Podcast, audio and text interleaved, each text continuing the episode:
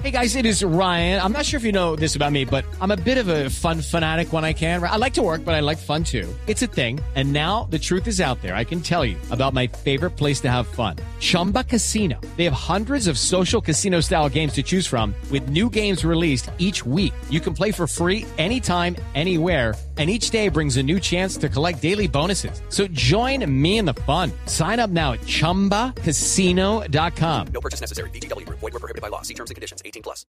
Oye, hay un encuentro con la muerte que también tiene asombrado al mundo entero y era del que hablábamos abriendo esta edición de Luna Blue Héctor sobre qué haría uno si en un restaurante le sirven eh, carne que uno cree que es normal, pero después descubre que ese sabroso trozo de carne es de humano. ¿Usted qué haría? Mm, qué pelea, porque si ya me la comí, ya pagué. Sí, ya ni modo. Sí. Porque es que además, ¿cómo se va a enterar usted? O sea, No, pero si se enterara uno, ¿qué haría uno? O sea, Candy, ¿qué haría? no, pues denunciarlo. que, no, obviamente no, no denunciarlo. tanto denunciarlo, no el impacto que causa en uno eso. Porque a lo mejor hasta le supo rico. Es Estuvo que bien sí, preparada. Es que ahí sí no Dicen sé. que la carne de humano es dulzona, que no es tan buena. Dicen que no es buena. Dicen que no. Pero un buen tiempo estuvieron en un restaurante en Nigeria vendiendo carne humana.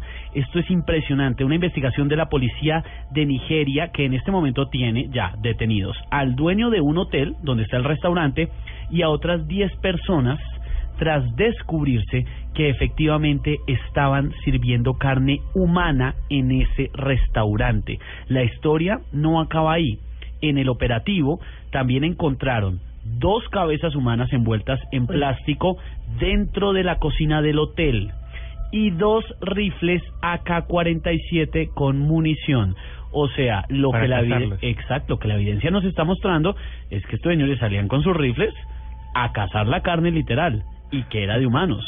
Una cosa impresionante. La policía entró a este hotel que es en la localidad de Anambra eh, después de que algunos vecinos dijeron que algo extraño estaba ocurriendo.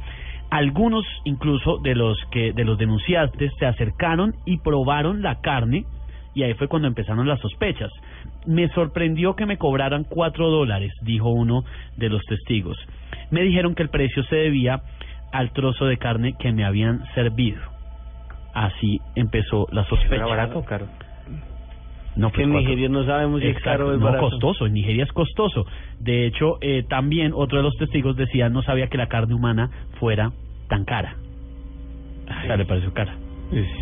Realmente, sí, es que puede que sea caro. Lo que pasa es que habrá países donde cuatro dólares no es nada, pero hay cuatro dólares donde Pero yo no sé se si quejó eso por el fue, precio y no por el tan cierto fue eso de que, que Pablo Escobar, eh, las personas, algunas de las personas que eliminó, las sirvió un asado. En un asado. Ah, Ay, sí, hasta en la novela salió eso. Sí, lo vi.